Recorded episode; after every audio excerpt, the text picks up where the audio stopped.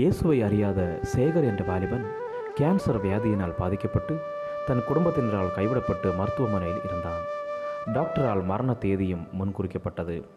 அவன் மிகவும் மனமுடைந்து காணப்பட்டான். இந்த நிலையில் மருத்துவமனை ஊழியத்திற்கு சென்ற சில நபர்கள் சேகரிடம் இயேசு உனக்கு சுகம் தருவார் கவலைப்படாதே என்று ஆறுதல் கூறி விசுவாசத்தோடு அவனுக்காய் ஜெபித்துவிட்டு சென்றார்கள்.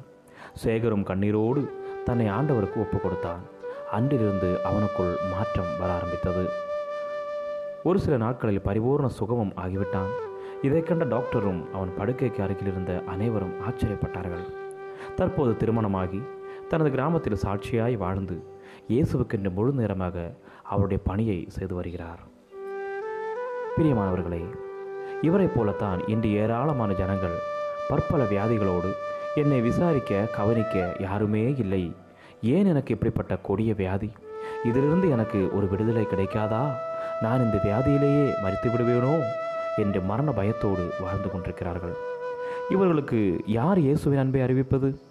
நீங்கள் நினைக்கலாம் இப்படிப்பட்ட ஊழியத்தை ஊழியக்காரர்களால் செய்ய முடியும் என்று.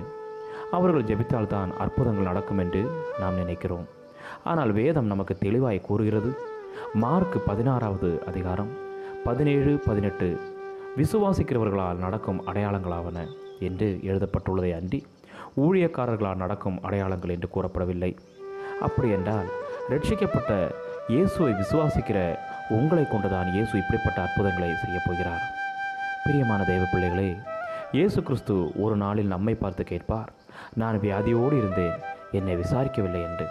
அப்பொழுது அவரிடம் என்ன பதில் கூறப்போகிறீர்கள் ஆகவே இந்த புதிய நாட்களில் நாம் ஒரு தீர்மானம் எடுப்போம். நம்முடைய ஊருக்கு அருகாமையில் இருக்க மருத்துவமனைகளுக்கு அல்லது வியாதியோடு வேதனையோடு போராட்டங்களில் சஞ்சலத்தோடு வாழ்க்கையை வெறுத்து விரக்தியில் இப்படிப்பட்ட பலவிதமான சோதனைகளோடு வாழ்ந்து கொண்டிருக்கிற நபர்களிடம் சென்று தேவனுடைய அன்பை பற்றி அவர்களுக்கு கூறி அவர்களுக்கு ஆறுதலாக இருந்து அவர்களுக்காக நீங்கள் தொடர்ந்து ஜெபிக்கும் பொழுது விசுவாசத்தோடு செய்யும் ஜெபம் நிச்சயம் அற்புதங்களை கொண்டு வரும். உங்கள் மூலம் சேகர் போன்ற அநேகர் புதுவாழ்வு பெற முடியும். செயல்படுங்கள். தாமதம் வேண்டாம். உங்கள் மூலமாய் அநேகர் சுகம் பெற்று தேவனை அறிந்து கொள்ளட்டும். இயேசுவின் தழும்புகளால் நீங்கள் குணமானீர்கள். ஆகவே வியாதியில் வருந்தும் மக்களுக்காய் ஜெபிக்க நீங்கள் மறந்து விடாதீர்கள் எல்லாமே நம் ஒவ்வொருவருக்கும் கிருபை செய்வாராக.